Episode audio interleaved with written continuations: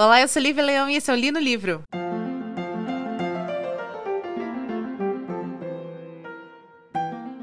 Pois muito que bem, bem-vindos ao especial Mês da Criança aqui no Li no Livro. O ano passado a gente dedicou o Li no Livro de outubro como especial é, para livros de terror, né? Mas foi meio pesado. A gente, eu cheguei lá no segundo livro da. Na época eu fazia dois programas por semana, então cheguei lá no segundo, terceiro livro, já não aguentava mais cena de violência, gore, body horror. Aí eu falei assim: não, esse ano eu vou fazer algo diferente. E aí, um belo dia eu estava conversando com meu marido. Pra quem não sabe, eu sou uma pessoa que eu vim de uma infância de leitura, eu vim de uma infância de, de conto de fada, de livro infantil. Eu lia muito quando era criança, e tanto que eu continuo lendo até hoje. E aí eu conversando com ele, falei assim, nossa, já sei, vou fazer um especial sobre contos, meus contos é, de fadas favoritos, eu vou contá-los. E eu vou fazer também uma análise agora como uma mulher adulta sobre esses contos, tá? E se tudo der certo, vai ter mais uns especiaizinhos ali pro final do mês. O conto de hoje é um conto muito especial chamado Graciosa Percinet. É um conto francês que tem uma origem franco-germânica. Mas antes de entrar no conto em si e toda a análise que eu vou fazer dele, eu gostaria de já deixar claro que foi uma surpresa eu pegar meus livros antigos, porque eu tenho né, os meus livros antigos de quando eu era criança e eu tinha os contos de fadas, e descobri que este conto não pertence a quem eu achava que pertencia. É, o livro em questão é uma coleção de três livros que eu tenho desde bem pequenininha, que tem Anderson, é, Green e Perrault. E eu peguei o livro do Perrault porque eu sabia que esse conto estava lá. E eu falei assim, ah, esse é meu conto favorito de Perrault, tal, tal, tal. Aí, quando eu estava fazendo a pesquisa para o no livro, eu descobri que este conto não era de Perrault. E eu falei assim, nossa, mas que estranho. Peguei o livro, fui procurar e está lá na, na numa das folhas de, de rosto do livro, escrito Contos de Perrault, bem grande e bem pequenininho ali no fundinho, lá no finalzinho está escrito em um, em um conto da baronesa Marie Catherine de Alenoir. Quem é esta mulher? É a verdadeira mulher que escreveu o conto, tá? Então, este no livro, ele também vai ser uma forma de resgatar a verdadeira autora deste conto. Para quem não sabe, vamos, vamos por partes. Para quem não sabe, quem foi Charles Perrault? Charles Perrault, ele é conhecido como o pai dos contos de fada, tá? Ele é um francês, nascido em 1628, falecido em 1703. É, ele tem em sua autoria, né, o, contos muito famosos, como por exemplo Bela Adormecida, Chapeuzinho Vermelho, Barba Azul, que é fabuloso, é, Gato de Bota, Cinderela, Riquet de Topete, que era o que eu ia fazer, na verdade, e acabei optando depois por Graciosa e Percinet, e Pequeno Polegar. Por que ele é chamado de o pai dos contos de fada? Porque ele de, lá para 1690, por aí, ele já era um senhor de 60 anos, já tinha se aposentado. Ele foi superintendente do rei Luís XIV, né, na França. E ele se aposenta e ele começa então a pegar todos os contos que ele ouvia da mãe e de salões literários e vai estruturar esses contos e lançar em um livro chamado Histórias ou Contos do Tempo Passado com Moralidades, que depois de algumas reedições vai se, cham vai se chamar Contos da Mamãe Gansa, que eu acho que é como chega aqui no, no na América, como Contos da Mamãe Gansa. É, e por causa disso ele é considerado o pai dos contos de fada. A gente tem que ver que não só nesse, nesse programa, nos próximos que vão vir nas próximas semanas, é muito comum isso acontecer.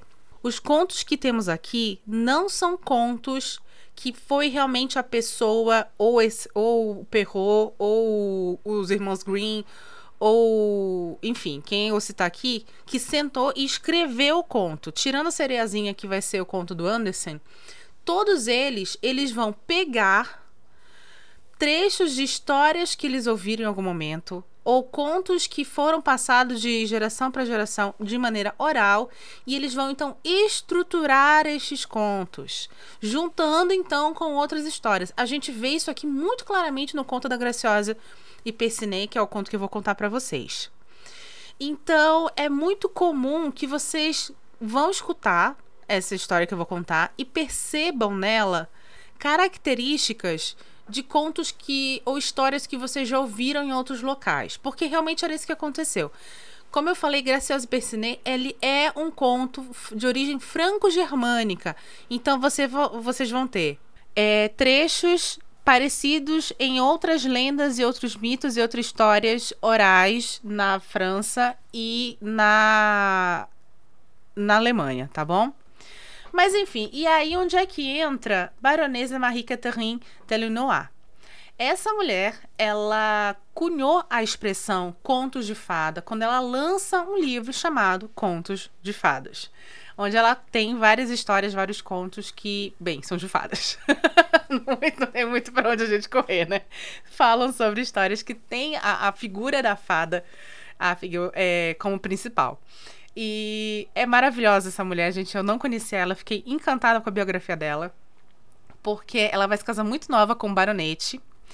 E esse não se sabe se esse baronete era um cara muito legal ou não, mas acredito que ela não seja porque ela se junta com a mãe dela e mais dois comparsas e forjam, olha isso, e forjam uma acusação de traição para esse marido dela ser preso e morto, para ela se livrar dele. Entendeu? Olha o nível da, da guria, achei máximo. E aí o que acontece é que esse cara, esse marido dela, acaba por é, provar essa inocência. E aí o feitiço vira contra o feiticeiro. Ela é obrigada, então. A, a mãe foge para Espanha. Os dois comparsas são pegos e são mortos. E ela foge para a Inglaterra. E ela fica, então, muito tempo foragida da França. E, assim, a história da fuga dela é maravilhosa, porque, assim, é, com, reza a lenda, né? Que mandaram buscar ela na, na casa dela e ela foge para uma. pelos fundos da casa, pulando uma, uma janela que ficava muito alta, onde ela consegue é, descer parte desta, desta altura através de uma de uma escada pendurada. É uma coisa assim, assim bizarra. E ela vai fugir então para Inglaterra e não se sabe como ela vai voltar para França como é queridinha do Luís XIV, do mesmo rei do qual o Charles Perrault vai ser superintendente. Muito provavelmente, então, o Perrault conhece a Marie Catherine neste, neste cenário. Ela vai fundar um salão de literatura, que era nada mais nada menos, um salão literário, que era nada mais nada menos do que um local onde intelectuais se juntavam sobre é, é, o comando de um anfitrião que geralmente era uma pessoa rica, né? Como ela tá lá nas graças do, do rei, ela vai ter muito dinheiro. E, ele, e ele, ela banca, então, esses encontros intelectuais que duram a noite inteira, que eles ficam lá discutindo filosofia, história, e criando histórias, e um conta contos que, que criou, e outro é, fala poesias, né? E o Perrault provavelmente conhece ela ali através na corte, provavelmente tem contato com a história da, da Graciosa e do Percinet nesse salão literário.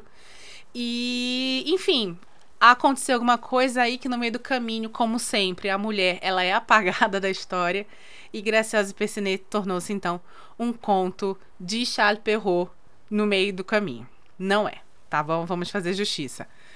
E não vamos julgar a coitada, a gente não sabe que, que o bar... como o baronete era como marido para merecer esse assassinato, não é mesmo? Enfim, se você aguentou até aqui, por favor, um pouquinho mais de paciência, vamos contar sobre Graciosa e Percinet depois do intervalo comercial.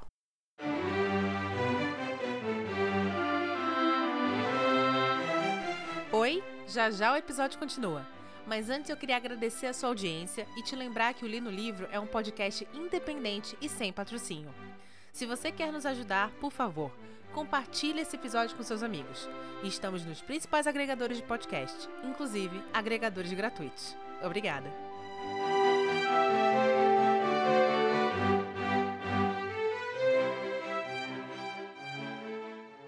Pois muito que bem, Gracias Percinet é, conta a história da, da princesa Graciosa, que tem uma mãe muito, muito bondosa, uma rainha fantástica. Ela é uma princesa de beleza estonteante, fabulosa, claro que loira branca dos olhos azuis, né? Porque é assim que gente bonita é descrita em contos de fadas, desde que o mundo é mundo.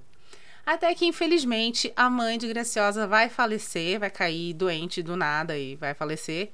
E o rei fica muito triste. Aí o rei fica muito triste, o médico do rei fala assim: ah, vai procurar uma casa, vai, fa vai fazer uma, ca uma caçada, né? Vai matar, vai matar, para você esquecer sua esposa morta. E o rei, então, decide mat é, matar animais, animais é, inocentes, né? Pra comemorar seu luto.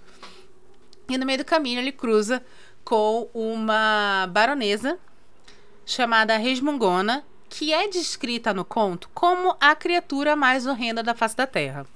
Hoje em dia, como uma adulta, é, eu consigo ver que ela é descrita apenas como uma mulher deficiente, tá?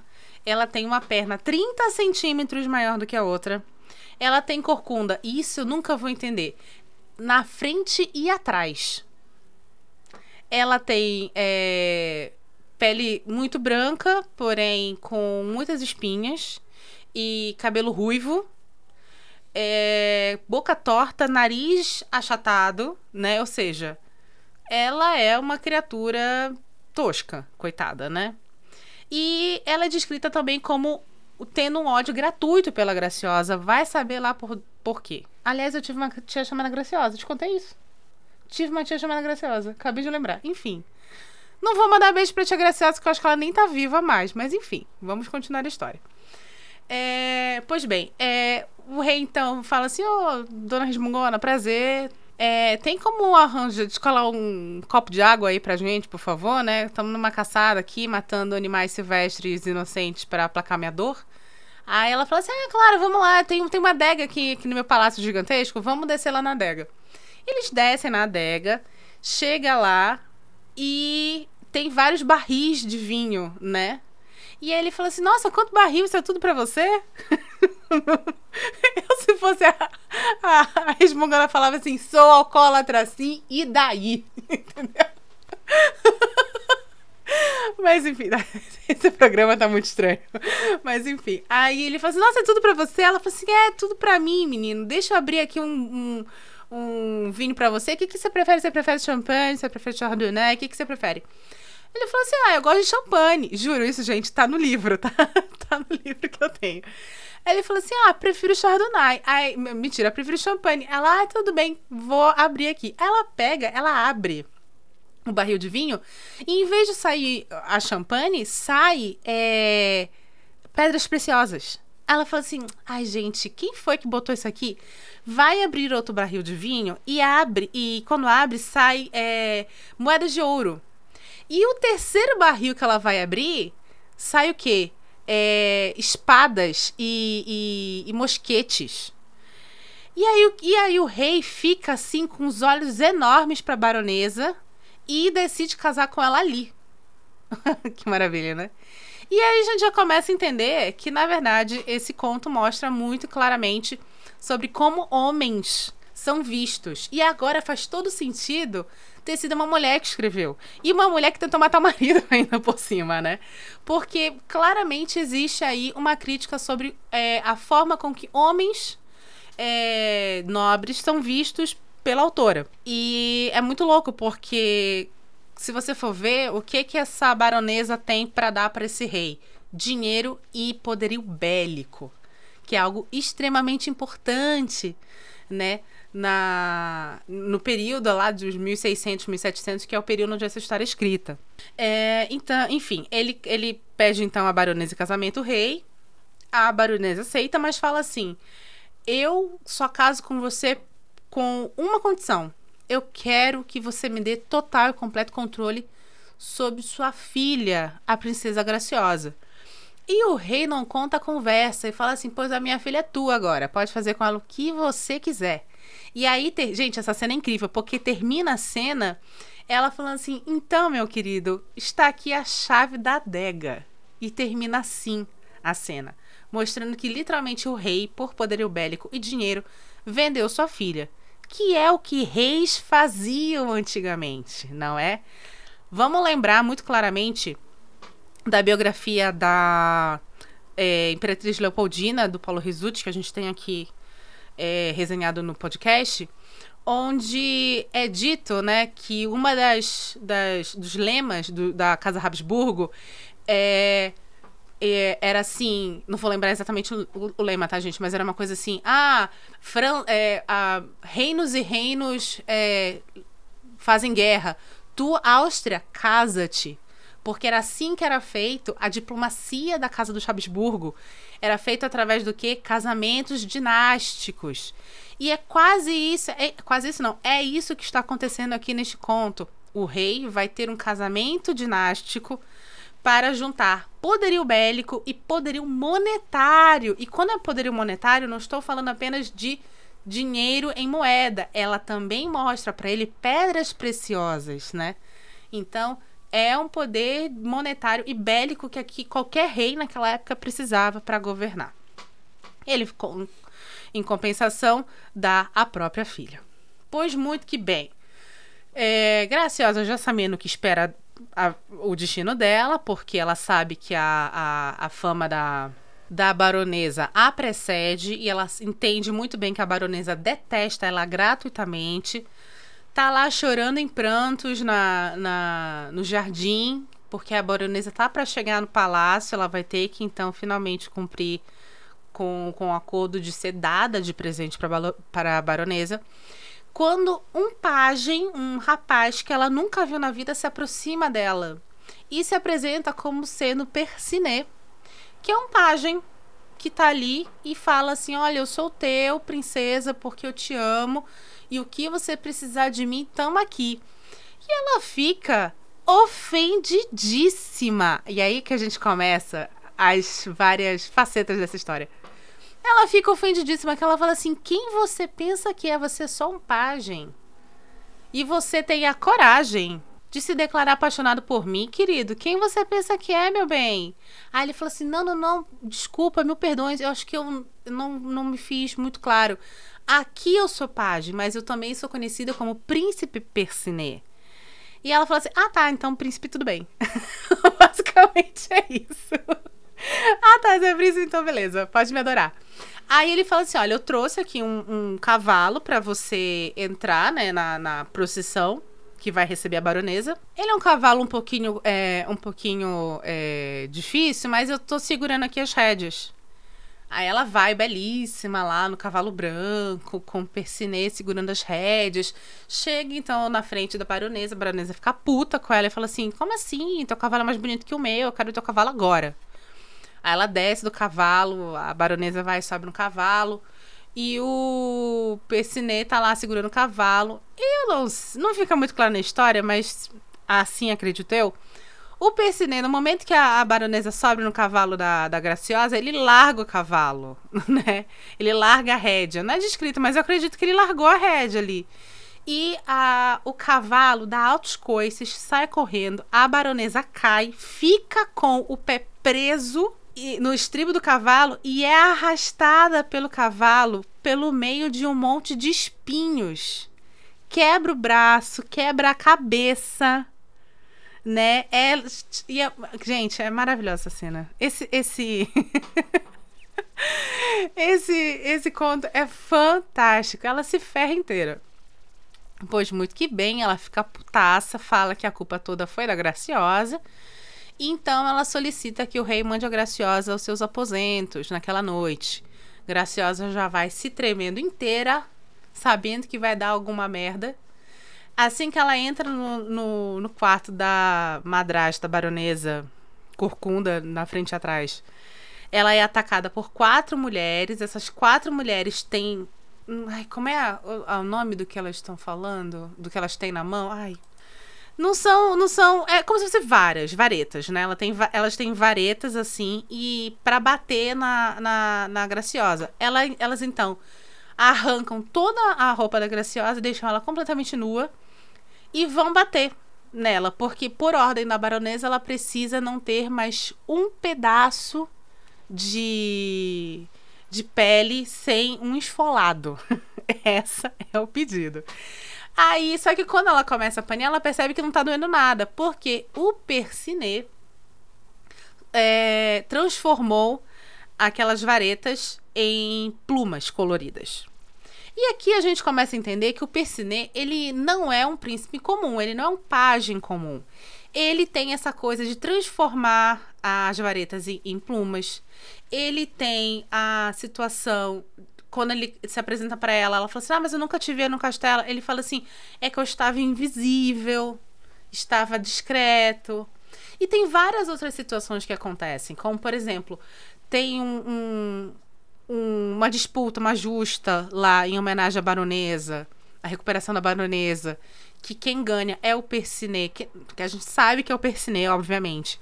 Mas é um cavaleiro misterioso que fala na cara da baronesa, na frente de todo mundo: Olha, tu é feia pra caralho, quem é bonita é graciosa. Desnecessário, né? Na minha opinião, Percinet, pelo amor de Deus. Mas enfim.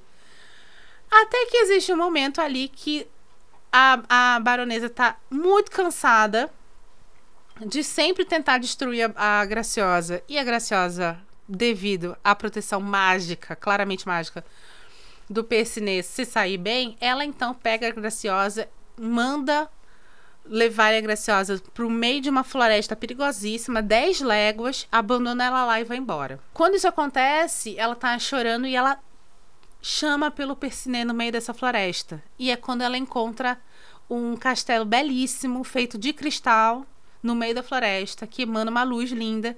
E o Percinet então aparece para ela e fala assim: Vamos conhecer o meu castelo, onde minha mãe e minhas irmãs estão te esperando. E aqui então fica muito claro que este príncipe, ele é um príncipe das fadas. Porque todo o reino que é mostrado, todo o todas as posses que são que são do Persine naquele momento, o castelo que é, tem, é, tem, é feito de cristal e, e, e pedras, os, os serviçais que são muito elegantemente é, vestidos e muito delicadamente é, con, constituídos, a, a vida da, da Graciosa ela tá é, gravada nas paredes de cristal do castelo cada segundo da vida dela, inclusive segundos na qual, dos quais o Percinet não estava presente, ou pelo menos ela achava que ele não estava. Então é muito claro que aquela ali, que aquilo ali é um reino mágico, é um reino de fadas e que o príncipe Percinet, ele não é um príncipe humano, e sim um príncipe de fadas. Ela então, ele pede então ela em casamento, ela enrola muito para falar se aceita ou não e pede para ver o pai e como está o reino do pai. E ela descobre que a baronesa falou pro pai que ela tinha se enforcado e que ele tinha feito um, um funeral em homenagem à filha dele, que ele acreditava que estava morta. E, na verdade, não era o corpo dela que estava no caixão. A, a rabugenta, a baronesa rabugenta, tinha colocado um pedaço de pau, de, de, de madeira lá dentro. Ela fica então consternada e pede então para Percinet deixar ela voltar para o reino do pai. Ele fica meio puto assim, fala assim: "Porra, mina, tô te salvei várias vezes. Tu, pô, abri meu, abri o meu castelo de cristal e tu não quer ficar aqui?" Mas ela pede, pede, pede, pede. Ele libera e aí nisso ela volta pro, pro reino do pai e quando o pai a vê, ele fica achando que ela primeiro que ela era um fantasma mas depois percebe é, o que aconteceu e ela manda desenterrar e prova para todo mundo que a baronesa tinha mentido e que ela não estava morta. E aí o pai fica tipo em choque. Aí você pensa assim: porra, finalmente esse rei acordou para cuspir e vai proteger a filha. Não. O que acontece é que a baronesa chega e fica pé da vida, acusa a Graciosa de ser uma impostora é dito no livro que não se sabe se o rei acredita ou não, mas ele entrega novamente a filha para a baronesa fazer o que quiser com ela. Gente, really? Marie Catarine, como era teu pai? Como era teu relacionamento com teu pai, minha querida? Me fala. Aí nisso, essa menina vai sofrer agora um novo ciclo de maldades, né? Ela vai então ser colocada trancada num calabouço. E acho máximo que a grande maldade é botaram ela de toquinha e, e roupas humildes. acho máximo a grande maldade que ela sofre. É essa. Aí ela vai ser trancada no, no calabouço. A baronesa vai atrás de uma fada é, numa, só que uma fada, assim, mais dark. uma fada metaleira, tá ligado? Uma fada dark. e vai pedir para ela assim: olha, eu quero uns, que você me arranja aí uns, uns serviços muito impossíveis para eu dar para Graciosa executar. Porque aí a Graciosa não vai conseguir executar e eu vou espancar essa menina sem ninguém falar nada. Como se alguém tivesse falado alguma coisa nas outras 200 vezes que você espancou essa mulher. Pelo amor de Deus. Enfim. Aí a primeira vai dar lá a primeira tarefa, que é para desembolar uns, uns fios de ouro muito delicados. Obviamente ela não vai conseguir, vai chorar, o Percinê vai aparecer, vai fazer. É, o meu marido está aqui do lado já indignado. Aí a segunda vez vai ser plumas de. Uma, um tonel cheio de plumas de pássaros, de milhares de pássaros que ela tem que separar. Não vai conseguir. O Percinê vai aparecer, vai fazer. Enfim, vai, isso vai acontecendo e acontecendo e acontecendo. Até que um determinado momento, o Percinê já tá puto, porque essa menina só chama ele quando ela tá ferrada, né? Ela tá cagando pra ele quando ela não tá ferrada. A, é, ele, inclusive, vira para ela e fala assim: Olha, eu confesso que eu até gosto da existência da baronesa, porque se a baronesa não existisse, você não seria maltratada e aí você não ia lembrar que eu existo. Eu acho o máximo que ele dá essa macetada na cara da graciosa. E aí, um belo dia, a baronesa também já tá de saco cheio dela tá escapando toda hora, resolve simplesmente pegar e enterrar essa mulher viva. Eu acho o máximo a resolução. Te odeio, vou te enterrar viva.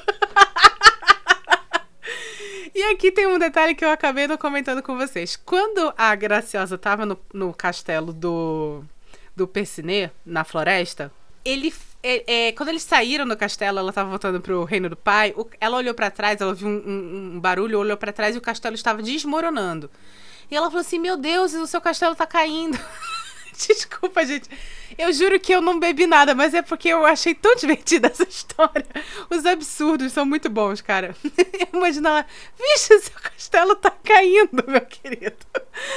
E aí ele fala assim: não, meu castelo não existe mais. E aí foi quando, obviamente, eu saquei que ele não era, não era um príncipe normal. Ele vai falar: meu castelo não existe mais neste mundo. Então você só voltará a vê-lo quando você estiver sob a terra. E é exatamente isso que vai acontecer, né? A baronesa vai empurrar ela para dentro de um poço, a, vai mandar cobrir a, com, com uma pedra e ela vai ser jogada ali, vai ficar ali. Aí ela vai começar a chorar e ela vai finalmente falar uma coisa no final, que é quando ela encontra o Percinê. Ela começa a chorar e fala assim: Meu querido Percinê, é, você nunca vai me encontrar aqui enterrada viva num, nesse poço. E tudo que eu queria falar para você é que eu nunca aceitei os seus carinhos e nunca aceitei o seu o seu pedido de casamento antes porque eu tinha muito medo de você ser como todo todos os outros homens que só queriam me conquistar, só estavam interessados no poder da conquista, no em, em, em, em me, é, só estavam me vendo como algo a ser conquistado e nada mais. Então eu tinha muito medo de você ser que nem eles, você só até porque ela fala muitas vezes que ele é um cara muito sedutor. Achava que era só isso, então eu peço perdão. Agora você nunca mais vai me encontrar e eu nunca mais vou poder finalmente aceitar o seu pedido de casamento. Neste momento, obviamente, abre, aparece uma, uma portinha, sei lá onde, nesse poço. Ela abre a portinha e dá de cara com o quê? Com o o castelo do, do Percinê, o castelo lá encantado, e aí a mãe do Percinê recebe ela, ela aceita o casamento com ele e são felizes para sempre. É, e aí, quando eles se casam, várias fadas são chamadas de vários cantos do mundo. Uma delas que aparece lá é a fada perversa lá, que a, que a baronesa é, é, contratou para fazer a listagem de coisas impossíveis, né, de tarefas impossíveis. Ela pede perdão para Graciosa, porque dá, fica meio subtendido que o Percinet é o rei das fadas, né, o príncipe das fadas. Ela pede perdão para Graciosa, a Graciosa fala assim: "Imagina, no hard feelings, fica tranquila". E aí ela volta, a, a, a, fada perversa, volta até o reino do, do pai da Graciosa e mata estrangulada a baronesa. E aí é fim mesmo. É, quando eu era criança, eu gostava muito dessa, dessa história, porque essa história tinha aquela. Um, uma coisa que era a resiliência da graciosa, né? Como a graciosa apanhava, apanhava, apanhava, apanhava, sempre no final voltava. Sei lá, porque eu era uma criança perturbada. É, era uma criança perturbada, gente. Minha vida familiar era horrível. E aí eu achava que era linda essa coisa de você ser muito resiliente, você aguentar muito abuso, né? Afinal de contas, também fui criada num colégio católico. E, e, a gente tem a resiliência cristã que, ai, tudo bem, eu ser humilhada, porque os humilhados serão exaltados, papapá, enfim. E a, vamos lembrar que a França era uma, uma, um reino cristão, né? Uma nação cristã. Pois muito que bem. Mas ficou muito claro para mim, desde criança, que no momento em que o Percinet fala para ela: "O meu castelo não existe mais neste mundo" e que ela só iria reencontrá-lo quando ela estivesse sob a terra. E é o que acontece, mesmo não ficando claro, para mim Graciosa está morta, tá? Para mim fica muito claro que Graciosa morre no final deste conto. E, gente, uma hora a Graciosa tinha que morrer, porque o, o, o quanto essa mulher escapou de desgraça, uma hora a, a sorte acaba. Mas eu acho hoje em dia, como, como adulta, mais interessante não esta questão, e sim interessante o fato de que Graciosa percebe que o seu destino foi tão escroto por causa do pai. Por causa do pai que colocou os interesses masculinos de poder e, e, e poder de conquista, poder bélico, acima de seu do, do seu amor por sua filha, né?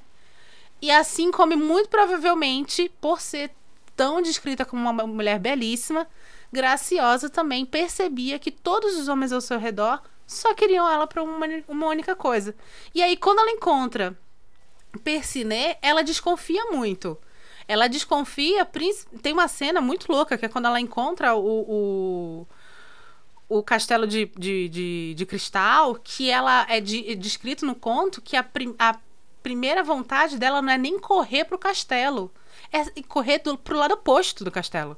Porque ela fala assim: uma coisa tão linda, tão fantástica, tão maravilhosa, não pode ser boa. Olha, olha, olha como Graciosa pensa. E, gente, quantas vezes a gente já não escutou que quando a esmola demais o santo desconfia? Quantas vezes a gente já não, já não escutou isso? E sem falar que, olha, eu não, tô até evitando entrar no, no, no mérito feminista da questão, de que a mulher ela é criada para conviver com homens escrotos e pensar assim: não, tudo bem, ele vai mudar por amor, porque se ele não mudar, sou eu que não fiz meu trabalho bem como mulher. Ou a mulher aguentar ser abusada porque ela acha que, ai, tudo bem, nasci para isso. Não vou nem entrar no mérito dessa questão que para mim é muito clara, tá? E agora, conhecendo o background da autora, fica mais clara ainda. Mas ao mesmo tempo, é preciso trazer aqui que acho muito interessante um ponto tão que permanece até nos, na, né, na modernidade, né? Estamos em 2022. Existir num conto que foi escrito entre 1650 e 1705, né? Então o negócio é, o negócio é babado. Enfim, senhoras e senhores, eu me diverti muitíssimo relendo esse conto. Muitíssimo. Peço até desculpas se perdi um pouco a, a, a compostura e dei muitas risadas. Mas realmente achei fantástico reler. E eu tô louca para reler outros contos, na verdade os mais trágicos. Agora eu fiquei com vontade de reler, porque eu acho que a minha, a minha visão é, de adulta vai ser muito, muito diferente do que a visão que eu tive sobre essas histórias quando eu era criança. Enfim, se você gostou desse episódio, fique conosco. Todas as segundas-feiras de outubro vamos ter contos de, de contos de fadas revisitados aqui e analisados em, em homenagem ao mês da criança. É, e compartilha, por favor, esse episódio. É, eu tô no Twitter como Lívia Mulder. Você pode compartilhar esse episódio lá. Ele tá nos principais agregadores por favor, faça com que seus amigos escutem a gente também para a gente chegar a mais pessoas. Meu nome é Lívia Leão e esse foi o Li no Livro.